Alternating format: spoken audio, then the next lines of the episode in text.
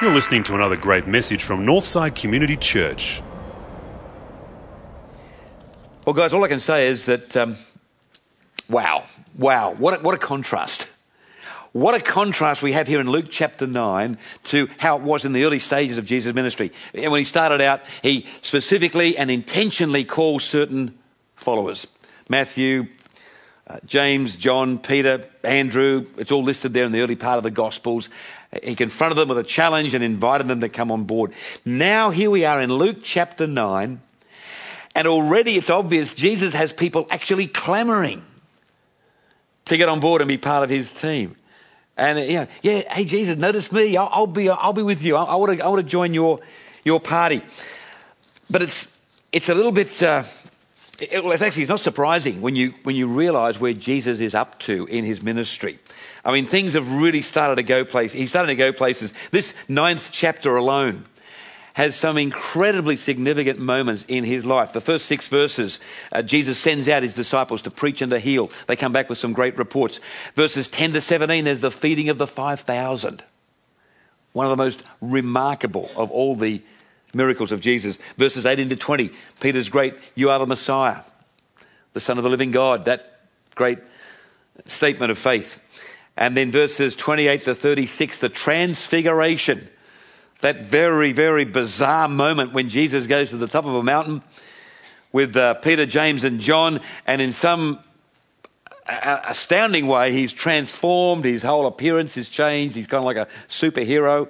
And uh, the voice of God says, This is my son with whom I am well pleased. Listen to him. It's an amazing moment. It's all here in Luke chapter 9. And then verses 37 to 43, there's a spectacular healing with a, a boy who's got evil spirits. So, you know, between these moments, there is some other teaching from Jesus about the future and other teachings about life in the kingdom. And, and you get the feeling that, you know, his ministry is really getting some traction now. That's, that's what's happening. And, people are wanting to get on board. They want to share in the limelight.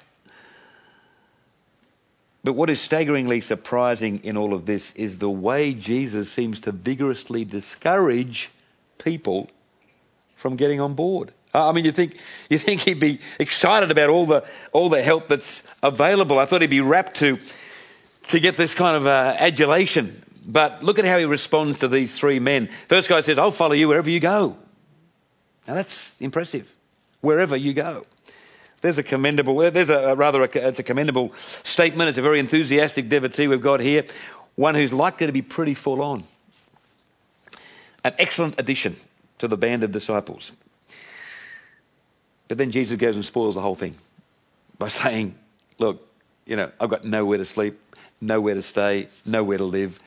Um, there's no three star hotels involved in this little travelling exercise I'm involved in. In fact, for the most part, it's it's basically homelessness. That's what I'm, that's what I'm offering, homelessness. And we might say, well, come on, Lord. I mean, how do you expect to attract any followers if, if that's the first thing you're going to say to people? It might be going to be tough, but maybe you know, soften it down a little bit. That's, that's a very scary picture. Second guy says, I'll follow you, but let me go first and bury my father. I think, well, pff, that's, that's reasonable. Let me go and bury my father. What's the word of Jesus? Let the dead bury their own dead. You get out there and preach the gospel. And we might say, well, look, love the emphasis on urgency, Lord. That's, that's good. You know, we're getting the message that there's really work to be done. But, but how insensitive.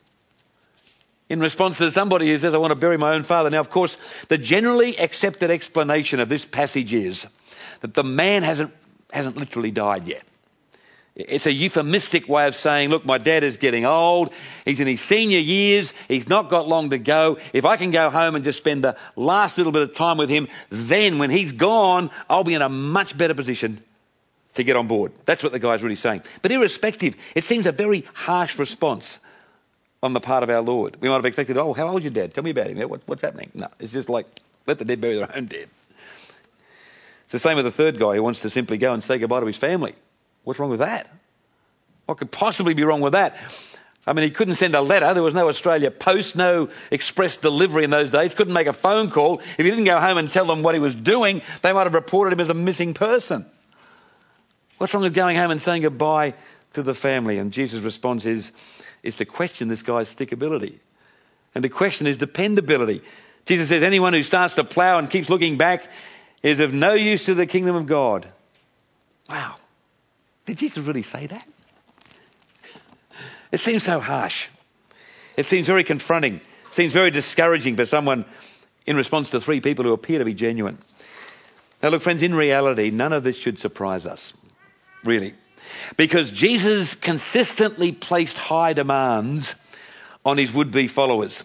Earlier in the ninth chapter, he actually says some of the harshest words recorded in his ministry. Verse 23, look at this. He says, If you want to come with me, you must forget yourself, take up your cross every day, and follow me. For if you want to save your own life, you'll lose it. But if you lose your life for my sake, you will save it. Now, you know, we, we think of a cross, we see nice crosses on churches, and we, we have crosses here on Easter Sunday. It doesn't have the same sort of terror for us as it did for these people. These people knew what crosses were about. These people had seen people hanging on crosses.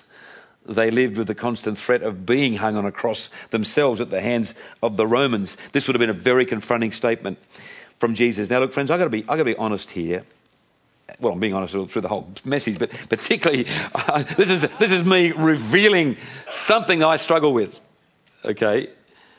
Look, I, I really, I find it hard to get my head around the huge disparity that there is between being a Christian in a country like Australia and being a Christian, what it must be like to be a Christian in other countries around the world where to be a follower of Jesus Christ may well cost you big time. And some of you know what I'm talking about because you've been to those countries. I spoke to a young man in India once uh, who told me in great glowing terms about his decision to follow Christ. He must have been about 30, a teacher up in a remote part of one of our mission fields over there.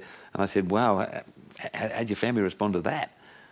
And his face sort of was a little crestfallen for me. He said, well, I don't have a family anymore.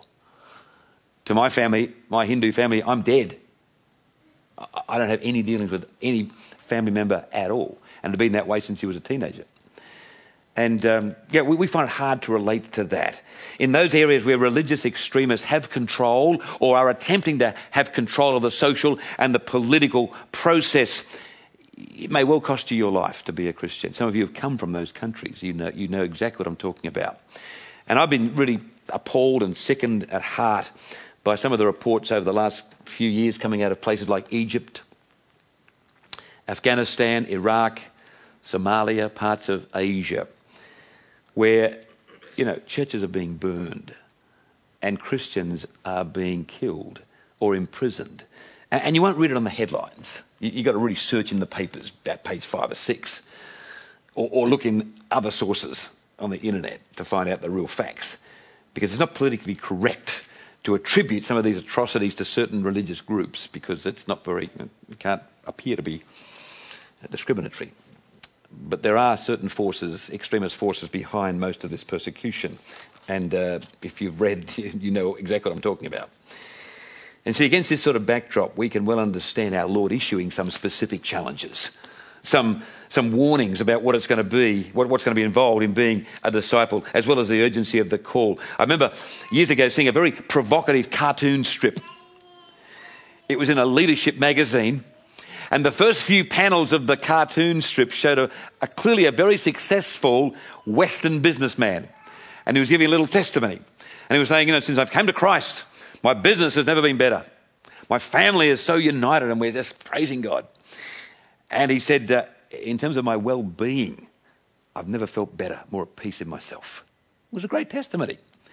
Then the next little panels in the cartoon had a businessman from a Middle Eastern country. And his testimony was, well, since I became a Christian, I actually lost my business. My family is totally divided because some of my relatives are deeply offended that I've become a Christian. And my sense of well being is under threat because I'm very anxious about a pending court case because of my refusal to stop talking about my faith in Jesus Christ.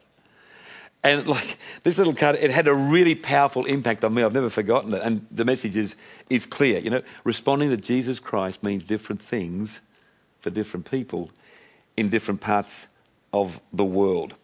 Uh, what a contrast in circumstances between those two guys.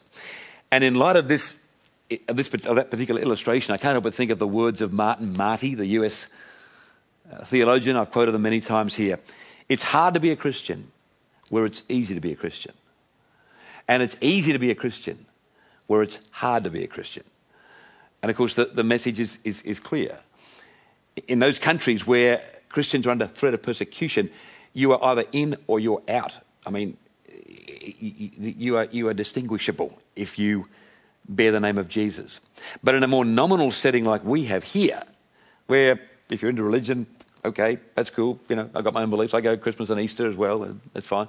Don't get, you know, don't, don't get too passionate about it, though. I don't want to hear. But, but, but if you're a Christian, that's okay. I mean, it's, it's, it's really, it's really, it can be quite difficult to have a quite clear and defining witness in a country or in a context where everybody has a certain degree of faith, or many do. Well, how do you reconcile? How do we reconcile these words of Jesus, which on the surface of it seem to be so insensitive? They seem to be so anti family. Forget your family, just come with me. I mean, it doesn't make. In a world, how do we reconcile these in a world like ours where family is vital? We all love our families, where friendships are special. Of course, you want to go and say goodbye where social responsibility is taken seriously. Friends, I believe that here's Jesus in his usual manner speaking some words of absolute brilliance because he's, he's saying things that are designed to cover all scenarios, all potential situations. Let me unpack what I'm saying here. You see, no matter where we live and the specific social and political circumstances in which we find ourselves, our decision to follow Jesus will inevitably involve a number of things. First of all, it will involve difficult circumstances. Invariably. We may not be able to relate to the extreme circumstances in those countries where it could cost you your life, but I know people here listening to me now for whom their Christian faith has cost them friendships. And, I would say the same of myself. My faith in Jesus Christ has cost me some friendships over the years.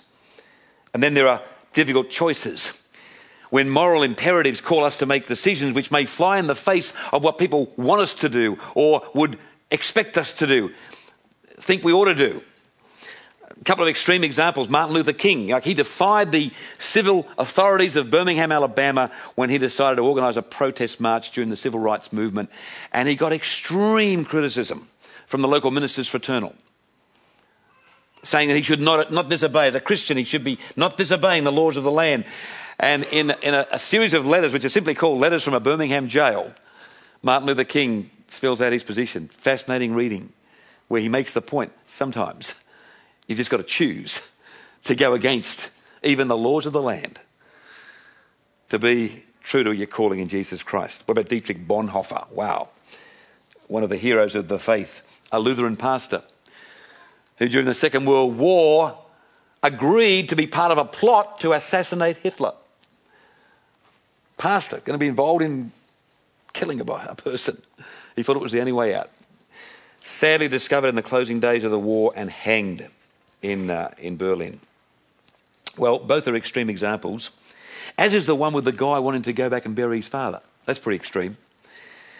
Look, friends, our choices may be simpler, like choosing whether to support or not support a shady business deal. I know a lot of Christian business people get confronted with that all the time or whether to go along with a process and a procedure which, which you know is designed to really disadvantage the clients but really be advantageous to the firm. I've worked in business, and I know what that feels like. And then in some situations, there are different loyalties. That was the case with the third guy in the reading. He wanted to follow Jesus, but he also had a strong sense of family. He wanted to go and say farewell. You know, this dilemma came into sharp focus for me a number of years ago. I had a guy working on my team back in Adelaide who'd been disinherited because of his Christian faith. He had a very wealthy grandmother who could just cope with him being a Christian, barely cope with him. She was a, a militant atheist. But she said to him, If you go ahead with your plan to become a minister, I will disinherit you. And my friend went ahead and responded to the call of Christ to be a minister. And he told me the legal process that he was advised of, which actually had him written out of the will. So he had a choice in that situation, a choice of, of loyalties. And I had great admiration for him. There was a lot of turbulence in that family. And friends, look, based on what I said earlier, we can see that difficult circumstances, difficult choices, diff- difficult loyalties will they'll vary greatly depending on which country you're living in, on which social setting you're, you're sort of involved in, uh, which political system you're working under. But that is something that all Christians have in common to a greater or lesser extent. They'll all be par for the course. So there's a sense in which Jesus, his teaching, he's ready for any scenario. You see, like I said earlier, he's covering all scenarios and all possible situations. And then I got to thinking further. And just to bring this message to a close, I think there are three clear messages for would be followers of Jesus in these words of, of, of, our Lord. Three messages that are as relevant today as they have been ever, as they were in the first century. The first is this count the cost. Count the cost. Jesus wanted to be sure the first guy realized there was nothing glamorous about being a disciple. You know, harking back to my college days at the College of the Bible in Melbourne, I remember we were in a class setting one day and the lecturer asked us to talk about our motivation for ministry. Why did we come into ministry? What was the motivation? And some of the answers were you know, predictable want to serve, want to help people. And one guy said, Oh, I like being on stage. And like he was blatantly honest. He said, Oh, yeah, I just love it with the microphone and the crowds and stuff. Uh, I mean, even I knew enough about the ministry in those early days to know that he was way off course. And I happened to catch up with him several years down the track in his first ministry. He was having huge problems in this country church. We had a bit of a laugh. I said, mate, how's that stage work going? You know, I don't think he even had a microphone. It was a small church. Uh, we had a, a, really good laugh. He, he learnt the, the hard way. There's not much glamour in most forms of discipleship and most forms of service. Not this side of heaven, anyway. Here's the second thing leave it behind. There's a message for all Christians of all times. Your commitment to Christ, my commitment to Christ, must involve a willingness, if called upon, if called upon, to leave all sources of security and comfort behind. Now, unlike our brothers and sisters in the persecuted nations, it's probably unlikely that many of us are going to be asked to do that. But this realization should be a significant component to our walk with Christ if we're called upon to do that. And until you're called upon, I guess it's hard to imagine how you'd react. But some people have left and do leave careers behind, certain lifestyles behind. We've seen that in this church.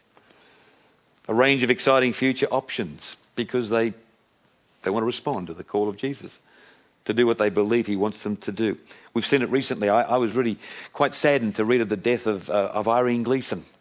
I know she's known to many of you in this church, and she's a lady, an ordinary housewife on the northern beaches who just remarkably got this call of God to go to Uganda in her middle years to work not just in some nice clinical, refined sort of mission station, to go and work among the, the, the, the child's army. Right there where these little 10 and 12 year old kids are being asked to shoot parents and shoot friends. She's in there and, and did a remarkable job. Just left everything. And just people just went, what? I had the privilege of meeting her a few years ago. And she died recently after a long battle with, with cancer. But an amazing lady. Finally, the clear message for me is don't look back. Don't look back.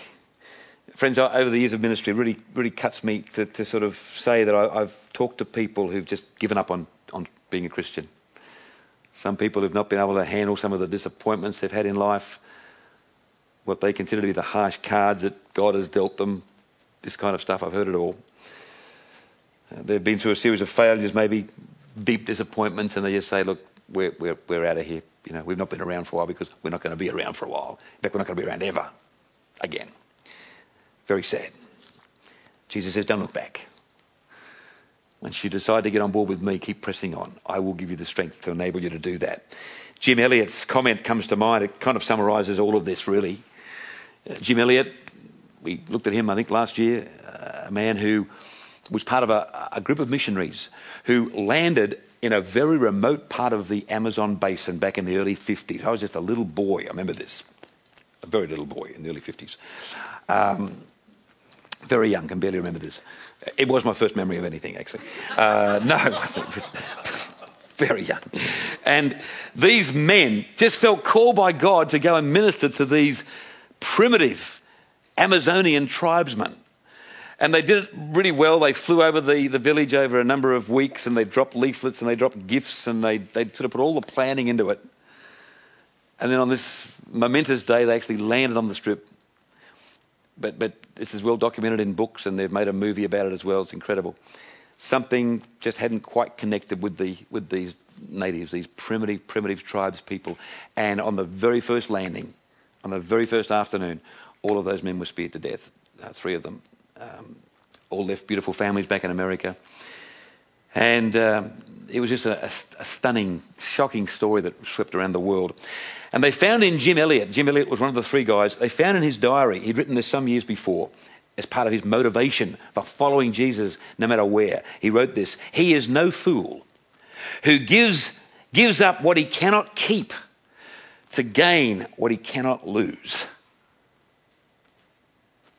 That's powerful, isn't it? He is no fool who gives up what he cannot keep to gain what he cannot lose.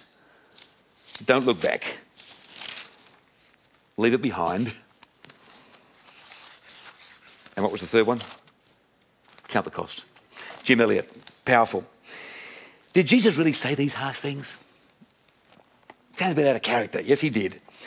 He said it not only to these three guys, but he said it to us as well, friends. People respond to these words in accordance with their circumstances, but everyone knows that following Jesus, you'll inevitably find some difficult circumstances, some difficult choices to make, some difficult loyalties to cope with. Count the cost, leave it behind, don't look back. Look, I'm going to give the final, I'm going to give the final word to the Apostle Paul because this is one of my favourite Bible verses because it again neatly summarises everything that's being said here. Because here's Paul's words that that, that, deal with all scenarios and all circumstances. You know this passage so well. This is from Philippians chapter 4 and uh, verses 12 onwards. Look at this. I have learnt this secret so that anywhere, at any time, I am content. Whether I'm full or hungry, whether I have too much or too little, I have the strength to face all conditions by the power that Christ gives me. There's a verse that embraces all Christians no matter where you are in a persecuted country or in a country like Australia. The idea of readiness for anything. And who knows what lies ahead for you, what lies ahead for me. I don't know. But, friends, I take that verse with me into every day. You know, like, Jesus, I'm ready. I pray to God that I'll be ready for anything as part of my discipleship, part of my decision that I made long ago to follow Him no matter what. Let's bow in prayer.